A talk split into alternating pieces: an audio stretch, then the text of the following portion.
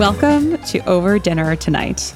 I'm your host, Alexa Buckley. I sit down and dine with some of the world's most interesting and inspiring voices.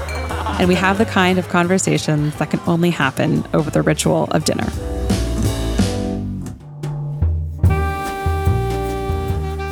So grab a plate and get ready for some very delicious Spanish food. Test, test, test. Let me know.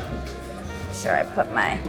Yeah. Monica Padman is just arriving at Bar Moruno on Los Angeles' Sunset Boulevard in Silver Lake. So did you record today? How was your day? We did.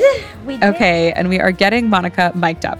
Something she is no stranger to. She was just recording an Armchair Expert episode a few hours ago. Also, for the uninitiated, Monica is a podcast extraordinaire. She runs a podcast empire that first began with her show Armchair Expert, which she co hosts with her dear friend and actor, comedian, filmmaker, Dax Shepard. The empire has since expanded beyond its flagship to include shows like Monica and Jess Love Boys, a great podcast about dating, and Race to 35, one I personally love, which chronicles the step by step journey of Monica freezing her eggs before turning 35. Hello. Look at the ladies in coats. Oh my gosh, I Blazer mean- ladies. Blazer Trail ladies. Blazer. Mattie is here. Hello. I'm so happy because I'm the only person who knows both of you. I know. Know. We're talking about it. You are. Mattie is most definitely the glue. Mattie is also an award winning editor and writer, and you've probably read her work in the New York Times, the Washington Post, the Atlantic, Glamour, Vanity Fair, and just about everywhere else. She is the author of the much anticipated new book titled Young and Restless The Girls Who Sparked America's Revolutions, which tells the untold story of the teenage girls who were at the forefront of America's most transformative social movements and largely rewritten out of this history. And I am not just saying this as her friend, it is truly, without question, the best thing I've read all year. Should we look at the menu? first? Yeah, yeah. Oh, let's look at the menu. I love the idea this is happening while we eat, while we eat and drink. Very. Oh, yum. So this will all come up in four flights as And this there. is the owner of Bar Moruno, David. He is taking care of us tonight, and he is the absolute best.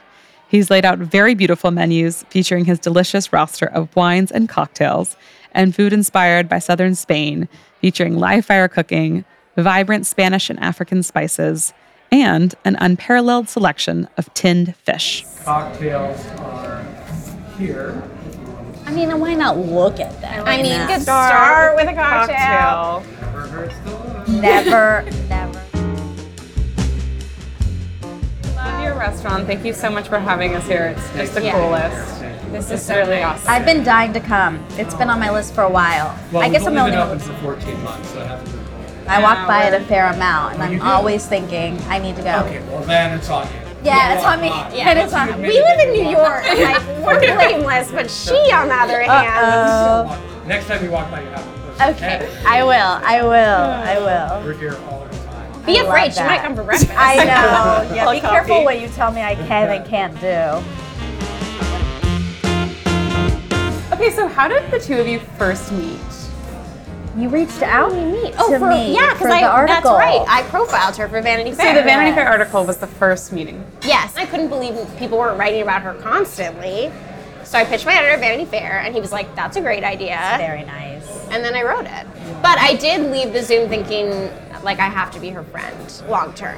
It was obvious. There were sparks. There were sparks. Match made in Sparks flew, and then it was like then we were cool, and then I was like, okay, I'm gonna send you a copy of my book. Yeah, and we I'm were excited to- texting. Then we were texting, and then we saw each other in March. And that's the only time we've seen each other. That yeah, feels weird. but that was a great time. yeah, we had a really great time, and I made her really late for another dinner. It was yeah, I was a little bit late actually. Didn't we hang out for like four hours? Yes, Yeah. we did. And more and more people joined. Yeah, my friend Anna came and then and, like her laughed. girlfriend. Oh yeah. What a great prestige. Yeah, it was. It Oh, was I hope the second date is just the same. Oh, I get to be to a part good of start. We're off to a good start. I Um, stuck the landing on my drink choice. I feel like everything's going well. We're doing great. Um, Taking my first bite of I'm something. taking my manchego. I'm so not- there's I'm manchego, there are nuts, there. there's bread on the table. We ordered our cocktails. Mm. Thank you both for coming to dinner, first of all. Oh my god. This Thank is really having special for me. Um, first, because I've known you, Mattie, Yeah, we knew each other a really long college, time. which is now not kind of a long time ago. A long time ago. I I love think we that. sat together next to each other in a history seminar. Not we did. there. And my first memory of you was that I was wearing my favorite scarf, and you were like, "I love that scarf." Ooh, Oh my fashion again. Gosh. Wow. and I remember so thinking, like, she has good taste. So, So I like scarf. her. And Monica, this is my first time meeting you, but You know I me. would be playing it cool if I wasn't like I'm the biggest fan of Armchair Expert, So nice. and it was also my pandemic companion, like the long walks after the long days. Did you also think you were the only person I listening did. to it? I told everyone. They had to listen. I feel like I converted a few people, but No, I let everyone should tell everyone to listen. Don't just assume. No, you can't assume. Please don't assume. We want to do a lot more years. Wait, before we move forward, yes. um, I need to tell people because you two are both too humble to say it that the college you went to Oh yes. was in fact Harvard. And then last time I saw you, which was I guess the first time we were actually meeting, Yes. I had the audacity to wear a Harvard sweatshirt, a school I did not attend. And I thought, even before I met you, I thought, should I switch my sweatshirt? but no, I don't think she went there, so it's fine. And then, of course, you said, nice sweatshirt. Did you go there? Yep. Whoops. You pulled it off. We would be lucky to have you. We to would be interrupt, lucky. Yum. Unco tomat, and the marinated feta finished in pizza. Beautiful. Wow. That looks This incredible. looks Thank you. Cocktail so should good. be up. Okay. Look at these delicious cocktails. Yes, Oh, Monica, let's you hear. have Thank one with your most beautiful order. Mm. That is pretty. flowers. I can't believe it has, it's like a vase and a drink. It is. A vase and a drink in one. Thank you. Oh, Wow. yours is really beautiful too. They all go really nicely together. They look really Look good. at Cheers. Cheers! Oh, this is so fun. So, did you either of you have any, as a tried and true New Yorker growing up in New York, Georgia, any rituals around food or dinner growing up? First of all, we were not a family who all ate together during the week. My parents both worked all the time. My dad's an artist, so he often was out at night for dinner. But we had Friday night dinner for Shabbat every single week. And Shabbat lunch, where my parents still to this day invite 30 people every Saturday lunch of my entire life. You're both invited I was gonna say, Monica and I have been We're coming. you gotta come. It's really fun. And I feel like actually it's part of the reason I became a writer is because when I was a kid, I loved talking to people at those lunches. I loved being treated like a grown up. I loved meeting interesting people. And there was like totally the expectation that even though we were kids, we would fully participate and hang out and drink Be an wine. equal. And oh my gosh, Yeah. you drank wine? not when I was like six, but by the time I was 14, Wow! don't arrest my parents. Um, Oh my god, statute of limitations. We Yeah, they're fine. they're clean. Uh, yeah, it was just not a lot, but it was very much like ritual. You know, you say the blessing on the wine, you say the blessing on the bread, and lunches started around one, and they didn't end until like five thirty. Wow. That's amazing. I- that's really cool. And that was every single week. So I feel like that was my most powerful food memory. That's nice. and it still happens now. Yeah, and we don't do, Jason and I don't do Shabbat lunch as much, but we have people over for Shabbat dinner like most weeks. Alexa hasn't been able to come. I think partially the reason I love it so much is because most of the time, unless you're meeting Monica for the first time and she invites a series of friends to also come, you don't really get to meet other people's friends when you So hang true. out with them at dinner uh, Yes. or if you're doing this. Yeah. So This having people over is like a way to make everyone be friends with each other. Yeah. So you obviously don't have that fear that a lot of people have. Friend mixing, Yes. I have gotten over it. Okay. Why do we have that? I think it's honestly, I think it's a fear of, of being abandoned, ultimately. Yeah. It's that those people will become better friends and then they'll leave you. Yeah. So that's, I think, why some people have it more than others. People who are more, have a bigger fear of abandonment or are more insecure. And also because there are some friend groups where you have like different modes of operating, and the idea of being Or they know different sides of you. yeah, and Oh, being yeah. all the versions of yourself at one time. There's some rules. There are some rules.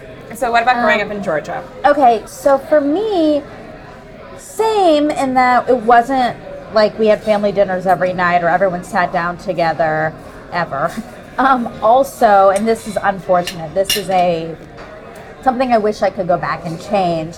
But I was such a picky eater and I was very averse to anything Indian. So if my mom was making something Indian, she always made an American, like a grilled cheese or scrambled eggs or something disgusting for me, or like fish sticks. Um, Oh, fish sticks. I know, Wow, it was I In know. the 90s. I know my mom's making like this delicious, you know, chicken curry or something. you're like, "Kraft singles now, only." Yes, grilled cheese, make it now. And she did. Like, so there was kind of two meals going often at the house. And What a good mom. she is. It's it's unfair. like I, you know, it's because you become an adult and you start realizing those little baby things. Even that, the idea of making two meals. If I have kids, I'm never doing that. I'm like, this is what you're having for dinner, or you're not eating dinner, and that's the end of that. And she didn't do that. Returning to Mattie's debut book, Young and Restless. The book has been named the best books of 2023 by Vogue, among the most anticipated nonfiction books by Glamour, and many others. First of all, it is so good. Mm-hmm. is so important. I agree. It essentially tells the story and the stories of the girls, the teenage girls, who are at the sort of forefront and the beginnings of important historic and social movements and have been rewritten out of that history. And for anyone having dinner listening, can't recommend it enough. I've heard you talk about the book. I mean, you talked about it. You talked about as you were writing and I think finishing the book, thinking about what you wanted for these girls and whether it was fame or that they were right or recognized. And I'm curious now that it's finished and it's like launching in the world, have you decided what you want for them? What a good question. Um, I think that I feel a responsibility, I guess, to not want too much anything for them that they don't want for themselves, since a big part of the story of the book is recognizing how adults, and it does pain me to put myself in the adult category rather than the cool teenage girl category, but it's true I felt that way reading it too. I was like, oh, it's I'm tough. It's hard to be old. Um, but uh, I do feel like a lot of people have asked themselves throughout history how can they use teenage girls and how can they harness their power for some other end. And so I feel a sense of obligation to let these girls make whatever they want of their own stories. I would say that uh, someone read the book recently and told me after that it made them feel powerful reading it. And I really did feel like I never could have articulated that, but that is the most amazing thing I could ever hope someone would feel after the book that seeing these examples makes you realize that you have a lot more control and power in your life than you thought you did.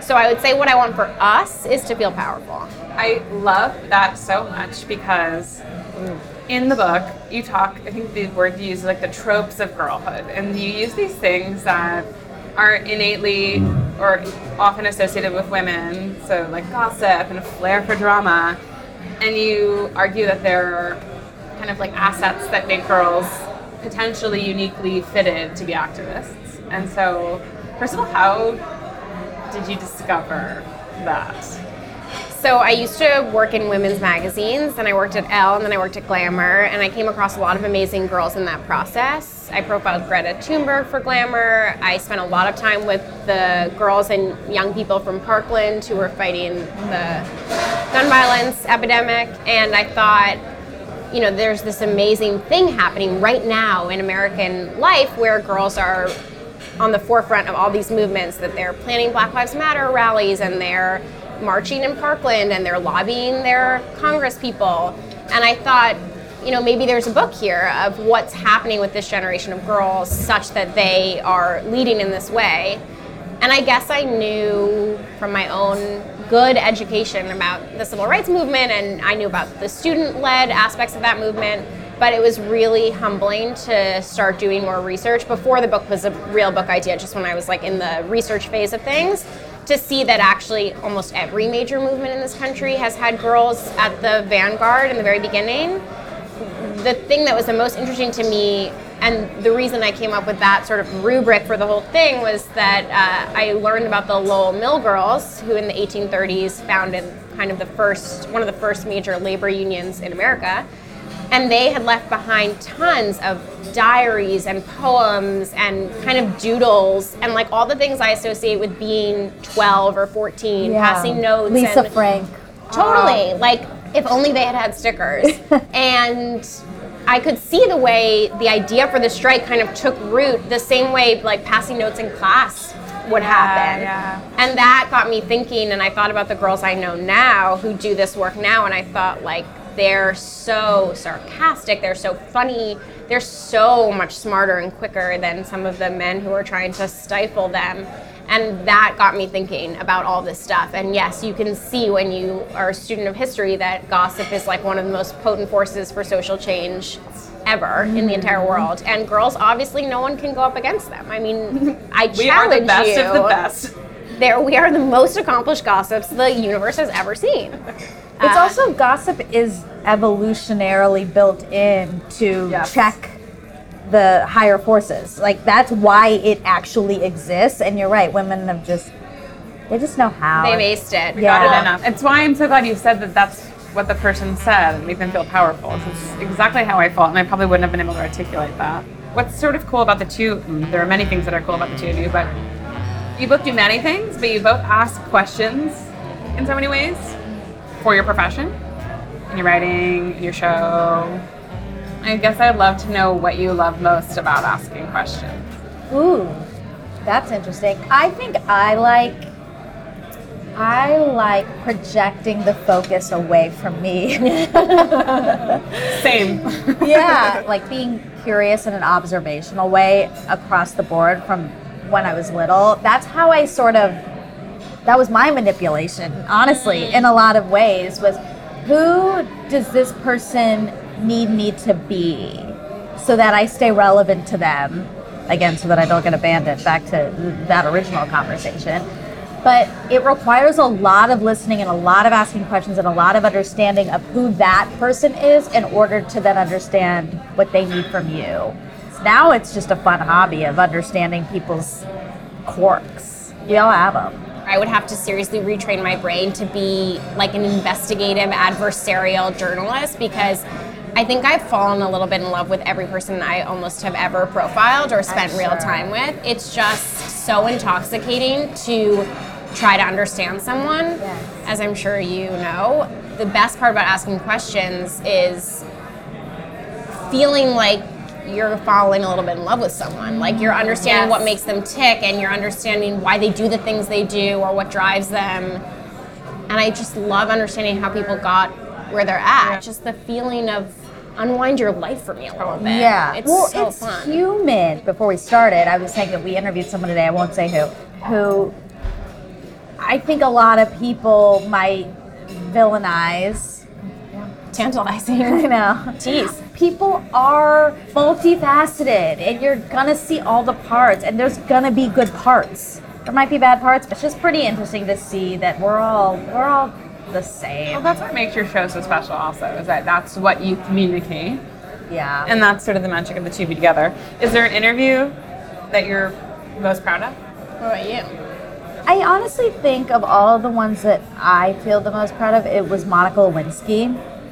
Oh yeah. because well one i felt proud that she trusted us that was a huge honor and made us feel like oh we're we're doing something right if she will lend her voice to us and feel like she's able to be vulnerable when she has gone through the most insane ringer. I mean- mean, I can't believe what we we as a society did to her. It is she's a true survivor. So I, I I'm I'm proud that she felt that she could do that and then I'm proud that we put that out there so that people could hear, oh yeah.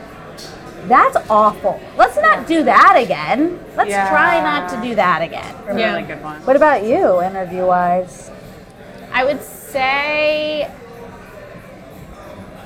I mean, traveling with Dr. Biden hmm. for the so Harper's Bazaar cover was definitely one of the coolest reporting Remember we had experiences dinner I've after ever that? had. I have a really busy week, so I'm going to be to talk Biden for about five days, and then I'm getting married. Yeah, I got married Oh one week gosh. later. So that was dramatic. um, but I also think I spent mostly my entire professional career until like two years ago thinking I really had nothing personal to write about myself at all. And I did write about my family last year in a big story for The Atlantic about my great uncle and my family's leaving Germany and coming to America. And I did feel really, really proud of that because that was a story I had grown up with that I never thought I would write about, not because I felt ashamed of it, not at all, but because I really didn't think I had anything to add to the reams of stories that are out there about the Holocaust. Yeah. And I went on many trips to Germany and was there, you know, four times in three years, plus the pandemic. Wow. And still didn't really think I would write about it. And then finally felt pushed and moved to do it. And I felt really proud that after all these years of thinking I'm the least interesting person, I gave that story, which I do think matters and is important, actual room to breathe and be out there. And I feel like I'll be proud that I did that forever.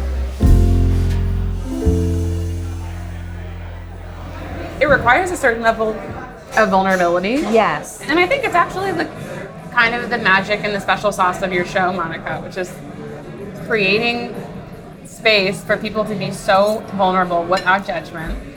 And I'm curious, does it come natural to you to be vulnerable, or is it like a muscle you've had to exercise? And how do you do that? Well, I think it's a muscle, but I also think we tricked ourselves because Dax and I are best friends, and so we're in this tiny attic at his house where we're always already are, you know, and it's just easy for us two to be vulnerable together. And I've told this story before, but at the very beginning of the show, kind of before we really got going, I think maybe he brought up something that was personal about me. And after I said, I don't know if I want to be talking about that, or it was probably my lack of relationships. And and and he said, "Well, that's that's fine. That is totally up to you, but just so you know, I think that's that's what connects people is just really being honest about your yourself. And and then I had all these weird opinions like, well, what about what about when I meet my husband? Won't he be mad that there's nothing just for him? Like I had all these kind of ideas Yeah, about yeah, what it meant to yeah. share my entire life with everyone. And he sort of reassured me that no, you're still gonna have that. You're still gonna have intimate moments, and the day to day is not gonna be shared with everyone That has to be so weird to have people who feel like they know you, that they really they know a piece of you. I watched the your clip on Kimmel in preparation Yes. and he mentions dating, and I feel like there's a second that flashes over your eyes where you're like, "Are you serious?" like, what? I did. I was, I'm sure. I would be the was shocked. I, I think I even said like, "Oh, like we're going there" or something, and then he said, "Will you have a whole podcast about it?" Do you know? I was like, "Oh yeah, Yes. that's right." Like I totally forget, and it's it's nice to forget, honestly, Yeah. because if I might get really in my head if I was gonna say. if not. Over. Will you tell the story of meeting Dax and the beginnings of what is now your empire? Yes, absolutely. I we have we had uh, mutual friends, and so I would see them at like some parties every now and then and stuff. And then I um, I was acting at the time, and I booked an episode of Kristen's TV show House of Lies. And I was babysitting. That's how I was really making money. And so we hung out that day because I was on her show. And I said, "Hey, just so you know, I also babysit if you ever need a babysitter because they just had their first kid." And like two weeks later, she called me to date night babysit, and that is when I first started. That's when I first met him. I had never like really met him before and they started calling me a lot for that and then at some point once they had their second delta they needed more help and they asked if i wanted to come on but more full time as a nanny and i at first was not really on board because I was really protective of my acting career. acting. Yes, and I, I said I'm gonna have to be able to go to auditions. I'm gonna be, you know. And they're like, we we can make all that work. And Dax's sister Carly also works with the family, and so you know, I felt comfortable enough that I'd be able to do both, and so I did it. And then yeah, then him and I would just chat all the time, and we'd have arguments all the time, and debate all the time. And at some point, he he had done a few podcasts, and then decided he wanted to do one because he really liked the long form conversation. Yeah. That was the big draw Yeah. for him. And Totally um, and I said I can figure out how to help with that, and then I did. Wow. And then he said he said I think you should be on. And so you started recording in the attic five years ago. We did, yeah. Five years. We talked about this five before and you got here, Mattie. They're about to do their 600th episode. That's insane. I Isn't that know. amazing? It is insane. It is Is insane. your relationship with Dax? You obviously have this like really special chemistry, yeah. and when you leave the audio, do you guys have that same banter when you're with your friends, or do you have like different modes of operating together in different spaces? No, it's pretty true to form. And I think that is part of why it works because that's it's very real. Our conversations are very real. They're not put on. And putting that on in a lot of work relationships is great. Like I I think that's great to have a work relationship. You're not advocating for radical honesty for all workplaces. I'm not. I'm not. And also, I think it's actually good to have boundaries. I think it's good to have personal relationships and then work relationships. But we didn't do that, for better or worse. So yeah, that is how we hang out and how we talk. And when we all hang out, our whole friendship group, it's it's that. But it's funny because I feel like after the pandemic lifted and we started socializing again, I, for the first time in my life, would have this feeling sometimes after I saw someone, like a friend, a close mm-hmm. friend, for, you know, like two hours or three hours over dinner. I would leave and I would be like, what did I say? Like, I would have this feeling, which I mm. never used to have, of being like, was I weird? We were rusty after two years of we were rusty. I will never forget that I the first event I went to after being vaccinated was my friend's book party and somebody who I admire, somebody who blurbed my book actually, oh. who I ha- didn't really know, introduced themselves to me and instead of introducing myself back, I said thank you. this happened That's to so me. endearing. And I was like, the second I said it, I was like, what? And I actually had to leave the party. I was like, I can't be here anymore. This is a disaster. My first post pandemic, I said instead of I'm Alexa, you know, like as you do, I said this is Alexa. Like I was the phone. oh my in god. the third Like you were the. Amazon Alexa. Exactly. That's like That when you're an bad. assistant and you're like, I have Alexa. but it was live, But and it was three live. men. Oh no. Oh. I, I couldn't recover, so I blacked out. I have no idea what we talked about, Oh and my that was my first post-pandemic. I love okay, well that. that makes me feel better. But do you ever feel that way where someone leaves and you're like, what did I just say? Yeah. Oh yeah, I do, but I don't think that has to do with the pandemic for me. I think that's just It's just a state in of being. general. Yes. Okay. Wow. We're all famous rotisserie chicken. Chicken, yum. The salad was so good. It by the way. was. Yeah, I'm gonna have more. Yeah, I'm Yeah, gonna there was more. a- there's a I'll- I'll bring it sweetness. Closer. Yes. There's some quince paste in the salad. Yum. Oh my god, look at Fish. Monica with a sophisticated palate. Burrata. Amazing. And that's on a bed of what's essentially tabbouleh without tomatoes. Great. Um, thank, Thank you. Wow. This is really delicious. Return the salad. Monica, I learned something really exciting about you Oh. recently Ooh. that I worry if I talk about now, we will talk about for the rest. I will talk about for the rest of the dinner, but you are also a lover of friends. huge. I mean, in a pathological way. At this point, at this point, I've I've done. Is it amazing? It's incredible. Like oh. that's so insane. Oh my gosh, you picked such a good ret. This is so exciting. Yes, I had every episode on VHS tape. I too. You did The colors of every season blue, orange, green. Green was season six. Wow, I've never met anyone else who's VHS taped. Wait, you No, yourself? DVDs. No, I. No, she taped. I. Oh, she, my- oh, oh, she bootlegged. Okay. This was before DVDs. Are you a Friends lover? I watch them all. I mean, compared to you two, I don't feel like I measure up, and I don't want to even put myself in the same conversation.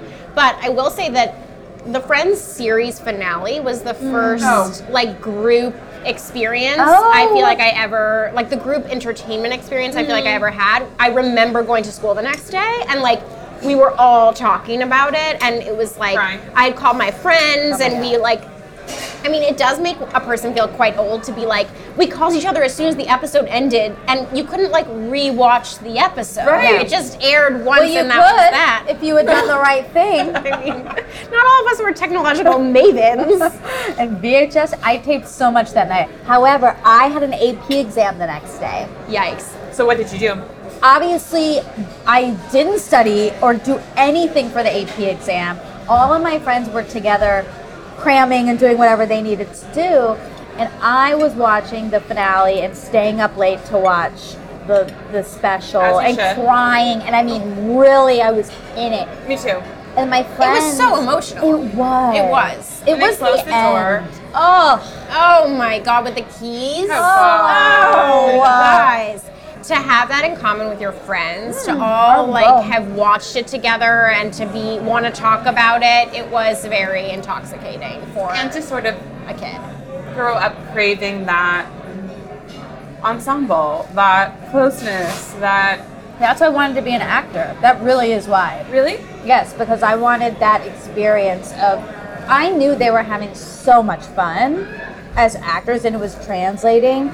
That I never wanted to be the star of a show. I wanted to be on an ensemble where everyone was equal and everyone was having fun. isn't that kind of cool? You kind of have that.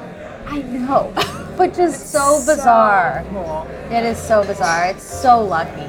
So good. Thank you. It's so good. We- Wait, did you want to order a glass of wine? Oh, yeah. I'm protective of your. Oh, yeah. beverage drinking. Um, good job. I know, I'm a good friend. Uh, yeah, you are.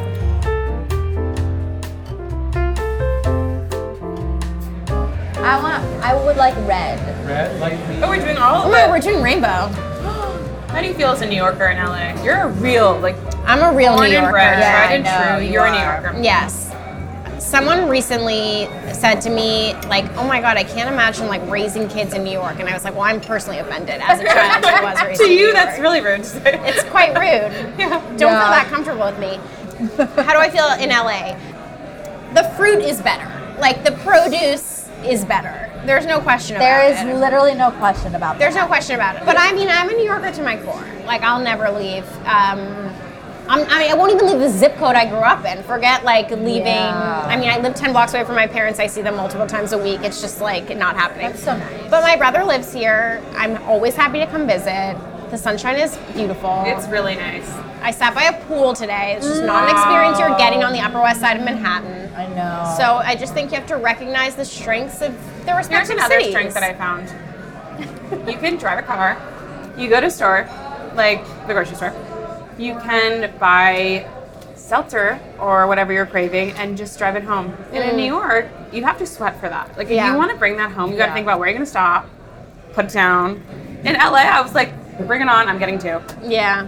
Well, actually, the first, when Jason, my husband, and I started dating, the very first present I remember thinking was actually good. Sorry to Jason. Oh, Um, love you, Jason. We love you, Jason. Um, was twice a month FreshDirect order of seltzer because vintage You guys, seltzer. what's happening? I thought when you said seltzer, I thought that was the craziest, craziest.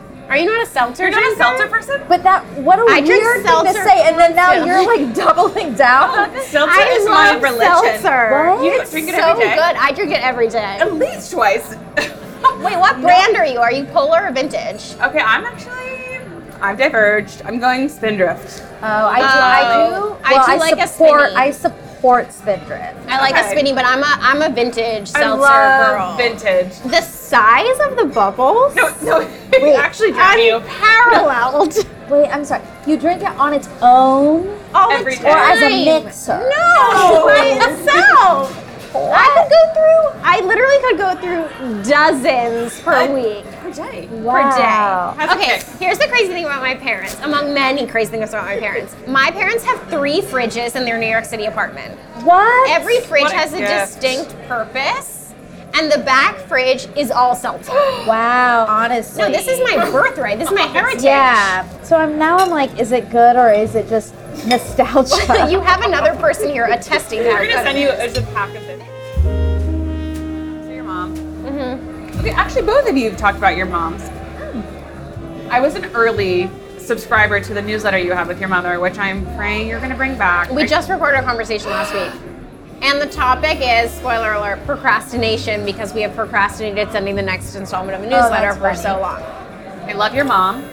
She loves My mom too. is also one of the most, if not the most important people in my life. And so I'm curious if you, if, well, first, if your relationship with your mom has changed over time, both of you.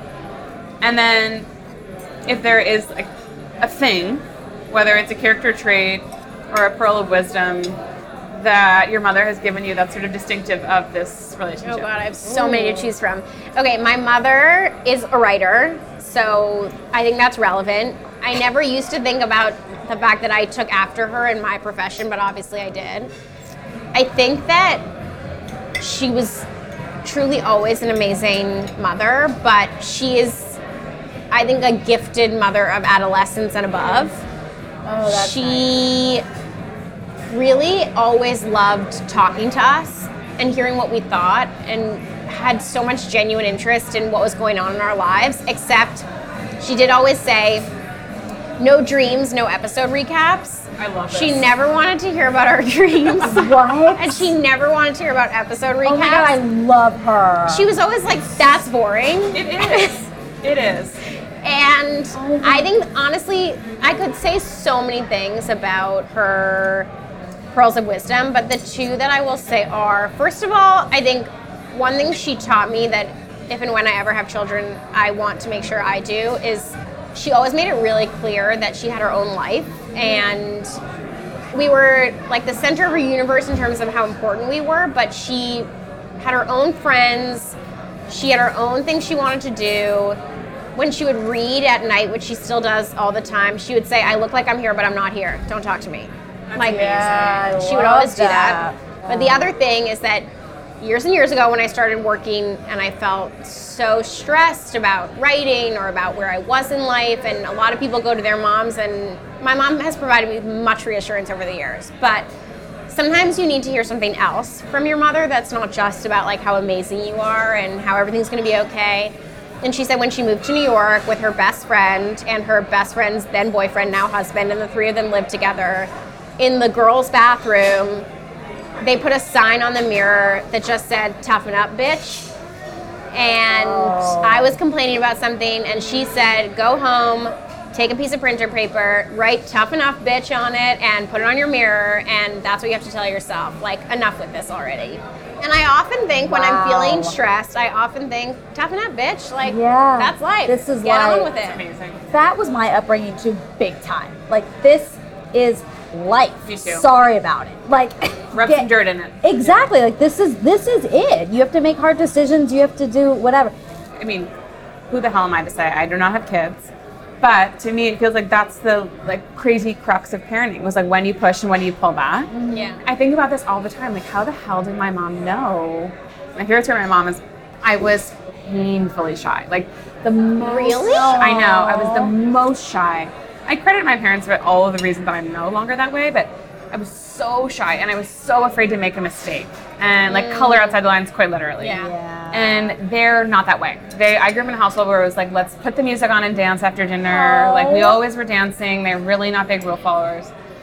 And so when I was six, I remember so well. My mom took me into the kitchen one night, and it felt really late. It was probably like eight o'clock, and she brought me onto the counter, and she sat up on the counter next to me, and she took out like two cartons of eggs, and she gave me an egg, and she was like, "I want you to throw this at the ground." Oh my Oh god. Oh my And I was like, "What?" Throw it at the ground, and I was like, "I can't." I cannot do This is the sweetest so thing nice. I've ever heard. And I was like, I God, can't. I moms are can't. so special. They- I, this is how like how the hell did she know to do this in this moment? She invented it out of her brain. There was no internet. There was no Google being like this is a good. No, there's no Instagram account that's like when your kid is being introverted, This being is how to- introverted. This when is your what kid to is do. shy. yes. And so I said, Mom, I can't, I can't, I can't, I can't. And so she threw it egg, and she threw the next one, she threw the next one, and finally she gave me one. She was like, Mom. And we threw 24 eggs all over the kitchen, like through them. And she was like, I want you to just let loose. And I still remember sitting there, my legs dangling on the thing, and being like, okay, okay. And then on the before school, Now look at the entrepreneur she is today. Oh, she gave you permission. That's Yes. so lovely. I have so much admiration for parents because the responsibility of raising a child from like the time where they don't know how to do literally one thing to mean- be a human in the world. It is it's amazing. It's amazing people keep doing it. It's so hard. It we seems choose- so hard. It is. And scary. I mean, it's like, you know, that the whole axiom about that's your heart walking outside of your body. To let them just like do, go, be, especially right now, the idea of like even sending them to school Yeah, oh is God. terrifying. Speaking of vulnerability, one of my favorite things that you did, Monica, was the Race to 35 Thank podcast. you. Speaking It was of so good. Oh, It was so you. Speaking of motherhood, but also, well, first of all, thank you from all of us Thank who are thinking about doing this. I want to do it later this year. I have the one Good. million questions. Yes, please. That, in so many ways, a lot of them you answered in the show about freezing your eggs. Yeah. And the process of doing it. I'm curious now that you've gone through the like tactical and logistical effort Mm-hmm. of sharing it and doing it. yeah. How do you feel now, having processed like the emotional part of it? Yeah, it's really funny because it was just Mother's Day. Sorry if we're dating, whatever we're doing. Um, but Mother's Day has just come. And it was the first year because every year people will post things and say things acknowledging that it can be a hard day for people. And I always read that and I, I understand logically what they mean, but my mother is still with me, luckily, and so I don't have very conflicting feelings on the day until this year. It was the first year that I woke up and I thought, ugh, ugh. People are celebrating as they should and they deserve it, and our moms rule the world. I have so much admiration. But I did think, oh man, that's something I don't know if I'll ever be able to have. And I have accepted in sort of recent months that I do want it. And it's taken me a long time to get there. I've always, my whole life, been like, I don't know. And that's real. Like, I, I don't Yeah. know. I, I wasn't someone who had dolls and was like, I'm, I'm the mommy always. I, I wasn't born like that. And my mom is such a good mom, but she's tough. I think I got a lot of that from her. She is a very good caretaker, but I wouldn't say she's the most nurturing in a conventional sense. Of course. So I didn't grow up with that model either. So I never really knew, oh, is that a thing I, I want? And then sort of in recent months, I've, I've had to, through therapy, come to terms with, I, I, I do, and that doesn't mean I will. And that's o- that, you know, those two are, they can both be true and one comes at with a lot it comes with more of a loss having that acknowledgement if i don't Was the process of going through the egg freezing that sort of like precipitated this kind of i think so Yeah. i think so and really putting in the effort and it's a weird enlightening experience I can't imagine. and it's but it's so important ever since i did it and i am doing it again i'm doing Right. it in a couple months Okay. um, every single person I know who's young, I, tell them to do it. Just, I know, and I know it's expensive, and it's so annoying, and it is not fun. Like all of that is true. But you will be so happy down the road, even if you don't use them, even if you never use them. Just the idea that you've done something for yourself to give yourself whatever time you need is helpful, I think. I also think like for women, and this is the worst. It's the worst thing. But I feel like to take that out of the equation changes the game completely. Like 100%. taking the time frame out of the equation, it doesn't remove the people who constantly ask you about your dating life. Yes. But it does remove the internal conversation of being like, this is my own timeline and I've got other things. Women cannot be Robert De Niro, fathering children at age No, 79. It's really annoying because it's just going to take a really long time for evolution to catch up. And, but that's what's happening. More women own homes now than men, young women. Women are career driven as they 100% should be and we want more equity and we want all of that but it comes at this cost. And so it is really important for it to be in the zeitgeist like in the conversation social conversation that people need to get ahead of it. Because i was not expecting for my result to be my result at all. And i you know immediately thought oh i should have done this five years ago. I should have done this five years ago and I wasn't on my radar. And I think just putting it on people's radar, even when you're not in that headspace, is actually when you should be doing it. Before Then you you're can take the emotion out of that too if you're not in the headspace. Mm-hmm. Exactly. You can just do it. I mean, you can't just do it. That's the unfortunate piece. It's so expensive. It- I do think that will change. I hope. I mean, that is. I'm really trying to push for it. I'm not trying to do some private sector stuff to like make it a little bit more, but it's hard. Well, also it's confusing. Like mm-hmm. until you did what you did, I don't know if you've ever thought about this, but I was thinking about being like, I don't even know. I don't know what's going to feel like. I don't know what's going to happen to me. Like, how much is it going to affect what I'm doing? Yes. And No one talks about it. Nobody talks about it, and it is amazing because I do feel like it's it is now starting to become part of the conversation, but only in so much that people are saying they're doing it, and like Yeah. what does it mean to do it and go through it is a whole different thing. I have been planning on doing it for a long time. My best friend did it. She works at a company that pays for it. So she did it many years ago. So that was my first entree into it, and I, I had no idea. And she was telling me, and then I gave her one of her shots. It was just like over at her house for dinner, and she's like, "Do you want to do it?" I was like. "Sure." Sisterhood. Then- Powerful. so then I knew 35, and so that was coming up, and I thought, I think it'd be good for me to record this, and I was gonna write it, and then ultimately I thought, why wouldn't I just do a podcast about it? And it was for the good of putting that us, story out there, yes. but it also was, I knew that would be helpful for me during the process. really, was it helpful or was it hard? Oh, it was so helpful during it. After was hard. yeah, yeah. But during it, it, there was a purpose to it. It was full blown camp. We were in it. Everything was eggs. We would do Everything. What? everything was eggs. We'd do our shots at night together, and then we'd wake up, and then we'd record. And if that, we'd be in that world, and then we like go get you know like face massages or whatever, and then Right, right. do the shots again. It was it was really special that whole experience. So I thought, oh, I want to do a podcast, and and oh, I sh- I always think podcasts are better when there's conversation. So I want to do this with someone. So I wonder if anyone else is thinking about doing it. And I just randomly thought of Liz. Um, I just texted her and said, "Hey, have you ever considered freezing your eggs?" She, she said, "You are not going to believe this, but I, like, three days ago, just looked into it." And I was like, "Okay." And I said, "It's going to be a little tricky because we're going to have to sort of sync up." And she's like, "Well, I just started my period." I was like, "I just started my period." Kismet.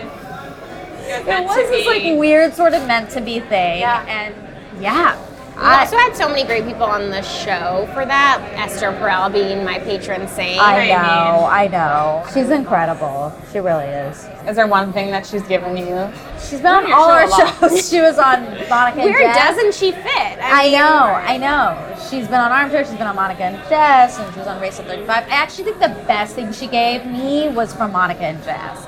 And she said, like, you have a gremlin on your shoulder, and he's there to protect you, but you don't need him anymore. And What does she mean to- by the gremlin? the, the the guy who sits there and, and is is there is saying like don't don't put yourself out there don't do this or they only like you because of this?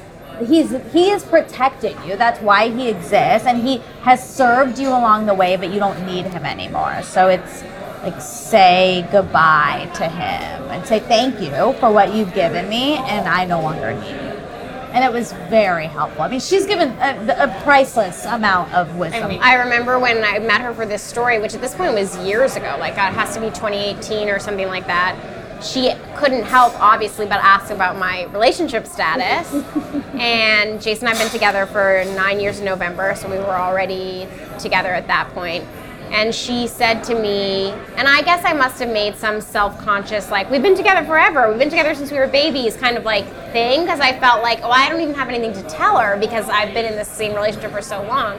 And she just saw right through that so quick, and she was like, No, you've been in many relationships just with the same person, mm. obviously. Chills. And but it's so true. Like Oh that is the nature God. of being in long-term partnership is you change and the person changes and the you have been in many relationships where you just happen to be the same technical people, but you change so much. Yeah. And I was like, oh my god. The first time I heard her on a podcast, is she sort of said something to the effect of, you know, if you're marrying someone, you might be signing up for like three, four, five relationships. yes. And it also makes the sort of the sanctity of the commitment romantic in a different way, right? That like you're signing up to do this evolution with something that might change and like bob and weave over time, but the heart kind of like core of it is what you're signing up for. but I think that should be exciting. It is exciting. It's I like also you're think not it's true stuck. in friendships too. I think It it's is. true in like human relationship and I think there's a lot of liberation in that to Yes. be like this is just what it means to be doing life alongside another person. Yes, and just with the understanding that we decided Yes. Right. to be together and, And do this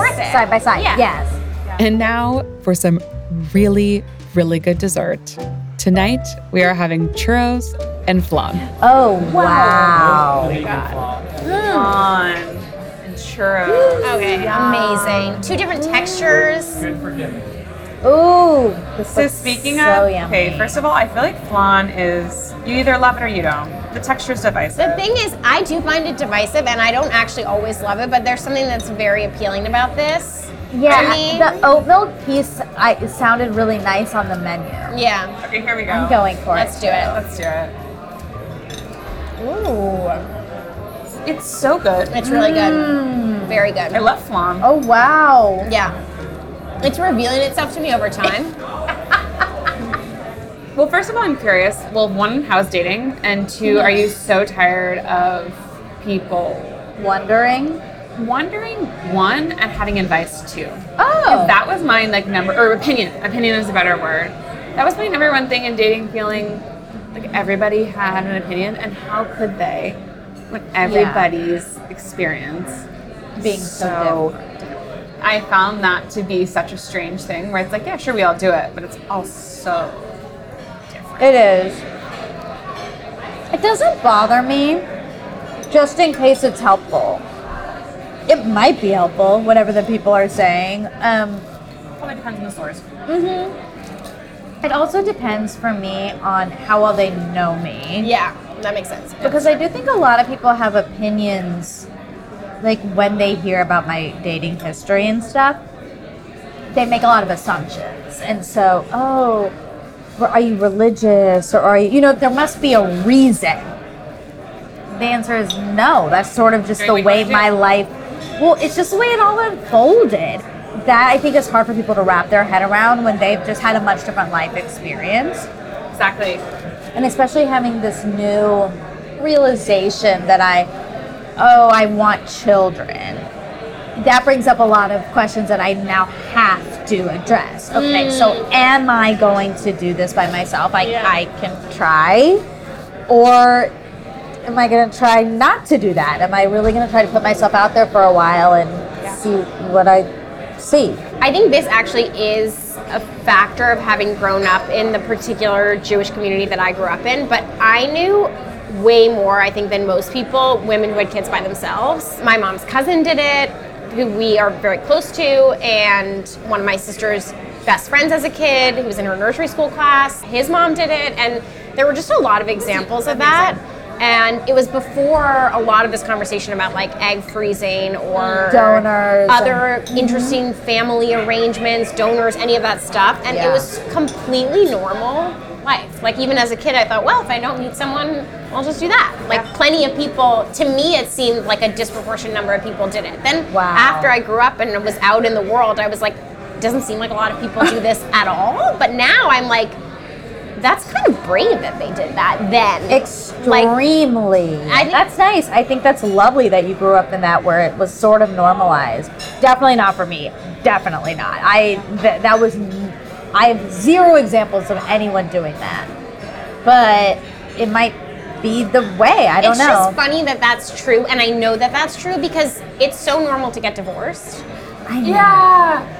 I know. So it's not that different than having a donor anyway. Uh, well, Yeah. we, I think, are sort of like very specific age group of women are at the very beginning of not only like egg freezing being such a normal part of every conversation, whether or not you're in a relationship, which I think is the most Right. interesting Yes. part. But also, I think inherent in that is this idea that like women are just taking control.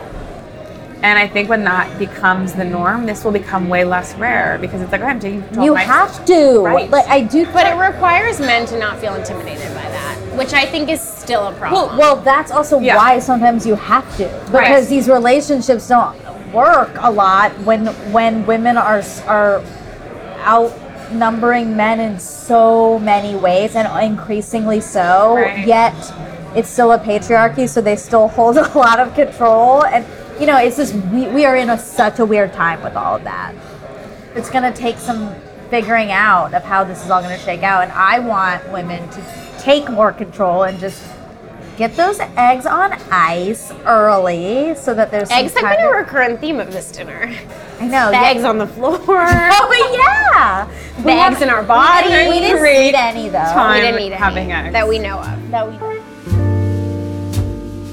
Okay, my favorite dessert question is if you could have one food for the rest of your life, we're not talking about health, health doesn't matter here. What would it be? I know my answer because I truly have a favorite food, and it is really weird, and that's how you'll oh, know Oh, I that can't it's wait. true. is it seltzer based? That's not food. Seltzer based. yeah, matzo balls are seltzer based. no, I actually think if I could have one for the rest of my life, it would be artichokes. What? I have to say, it's a food and an activity, so it's actually perfect for a desert island. Is it going to nourish you though? Because you do have to do a lot of prep, and then it's like a teeny bite. Think of how bored you are there. Hey, Monica, what's your desert island food? Um, I, I have a question about this question. Yes. Is it like a specific food, like cheese? Like it's cheese? Yes. Yeah. Or is it a burger where there's multiple pieces to it? Either one. Oh wow. Oh my god. Oh god. god. I know it's really If hard. only you loved anything as much as I love artichokes. You know what? I'm gonna go pizza. Oh, Great it's answer. I'm really going good pizza. Great answer. Yeah. I love pizza. I could I could eat pizza every day for the rest of my life. I could.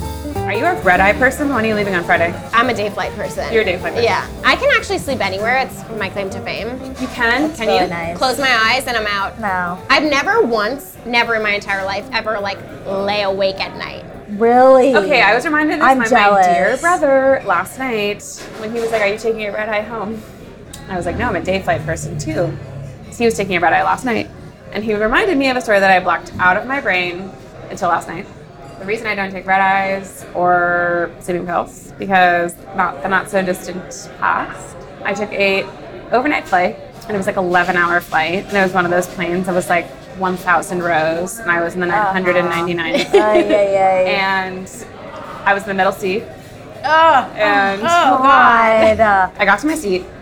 I'm in the middle. On my right is a very, very large, tall man. On my left is a really sweet, sort of late 60s, early 70s one. And I'm saying it is so tight. It's not even like we're touching, we are overlapping in our on 11 hours? 11 hours. And I'm sort of like the minute that I get strapped into my seat, I'm feeling like this is not good. yeah. And I never take sleeping pills. My dad and my brother had given me sleeping pills, being like, you might want this. It's a long flight. So I'm sitting there being like, I'm taking a sleeping pill. So I took one, and I remember the plane was really cold. So I asked the really nice flight attendant for extra blankets. I put one around my legs, one around my torso, one around my oh shoulders. Oh my gosh. And I basically mummified myself, went to bed. I get into the air. Every the walls are closing in. It is everything oh. like the people are getting tighter. So I was like, I need another sleeping pill. So I Oh popped no! Oh no! Oh, oh no! it. It worked. Slept the whole night. I woke up to like breakfast service is happening. Moved around a little bit, and I looked. I am wearing the woman's shoes sitting next to me. No. They're on your feet. I'm not like not like toes in. Like I am fully wearing her shoes. They are slip-on Oh. Skechers. Oh no! Oh my god! Black and white lace up Skechers. I can't deal with this. No, alien Will, you can't. That I've is never what will done happen. it. I am Either squarely in the shoes, and she's watching TV, and I'm like, I have like the mannequin challenge. I even know how you got them. this is what's going through my head. How did you do this? How long ago did I take them? Have I been wearing them for two hours? Yes. Did I use my hands? Yeah. Did I? Did you she get up? Did she watch me put on her shoes? Right. Oh my God, so many questions. Is questions. she cold because I'm wearing her shoes and she's not wearing her shoes? Oh, by the way, does the guy know I'm wearing her shoes? Where are my oh. shoes? What? Oh. This is what happened. I'm sitting there thinking, okay, I have two options. I can tell her this is so weird. I'm so sorry. I happen to be wearing her shoes. Or I don't. Oh my God. And they sent me honestly I'm nice. so sorry, Miss. I happen to be wearing your shoes. Oh, I know. Like, how do you eat? I don't know. I didn't even know how you broke the Yes, shopping. yes. Well, guess what? on. You don't. This is what I did. I, I pretended to stretch. By the way, it's so tight. You cannot pretend. And I went. I stuck my legs under her chair. And slipped him off. Thank dropped God you never off have her to see people you sit next to on planes ever again. Oh my And then I just sat there, and she didn't acknowledge it. And, and she was so sweet. Glasses, short hair, the whole thing. Oh. And I just God. put my own shoes back on, and then I got off the plane, and I was like, Some, something really bad has happened to me. and so I've never No, taken a sleep you pill or red definitely used your hands. Like, there's no way. You took her shoes. Yes, and she probably did see. For how many hours do you think? Like, do you think she was just like, look at this woman wearing my Skechers? This time? do you think she's warm because the plane was so freaking cold? I can't believe this is such a good story. You guys, this was so much fun. So much Having fun. dinner. Where is Wow. she now? Where is she now? Is she also- telling this story? She's so nice. She's so she definitely knows everything that happened. I mean, I definitely have never not. I def- there's no circumstance in which I wouldn't notice somebody taking my shoes. What if on they a were plane. on? What if I What was if like, you oh. asked her, like, can I have your? Like, you don't know what happened. Yeah, you her have on no Ambien. idea what happened. They were on her. You- I mean, What if the reason she didn't say anything is because we actually had a conversation about it? exactly. That's what if honestly you're like, scarier. I'm so cold, I'm so cold, and she's like, you can have my shoes. Yes, I will take Oh my God, them. this is not crossed my mind. Oh, it's incredible. Wow, that's Oh, God. amazing. The wonders yeah, of I'm air a day travel. Yeah, you're so therefore you're on a day flight. Um, This was lovely. This was This so was much so fun. wonderful. Thank you guys so much for having dinner with Thanks me. Thanks for having us the best. me. And really good swan. Oh, amazing food all around. yes. Incredible.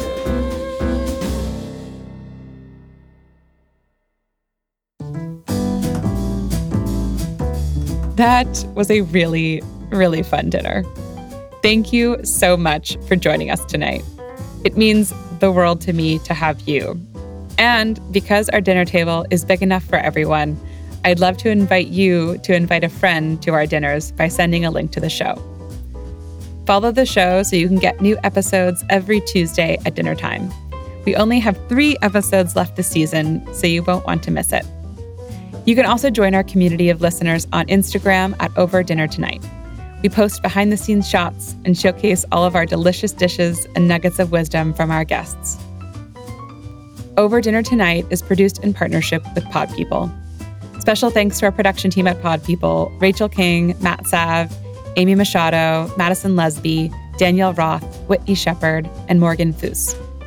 Our production team in Los Angeles is Chris Jacobs, Jackson McLennan, and Kanisha Gill. See you next week.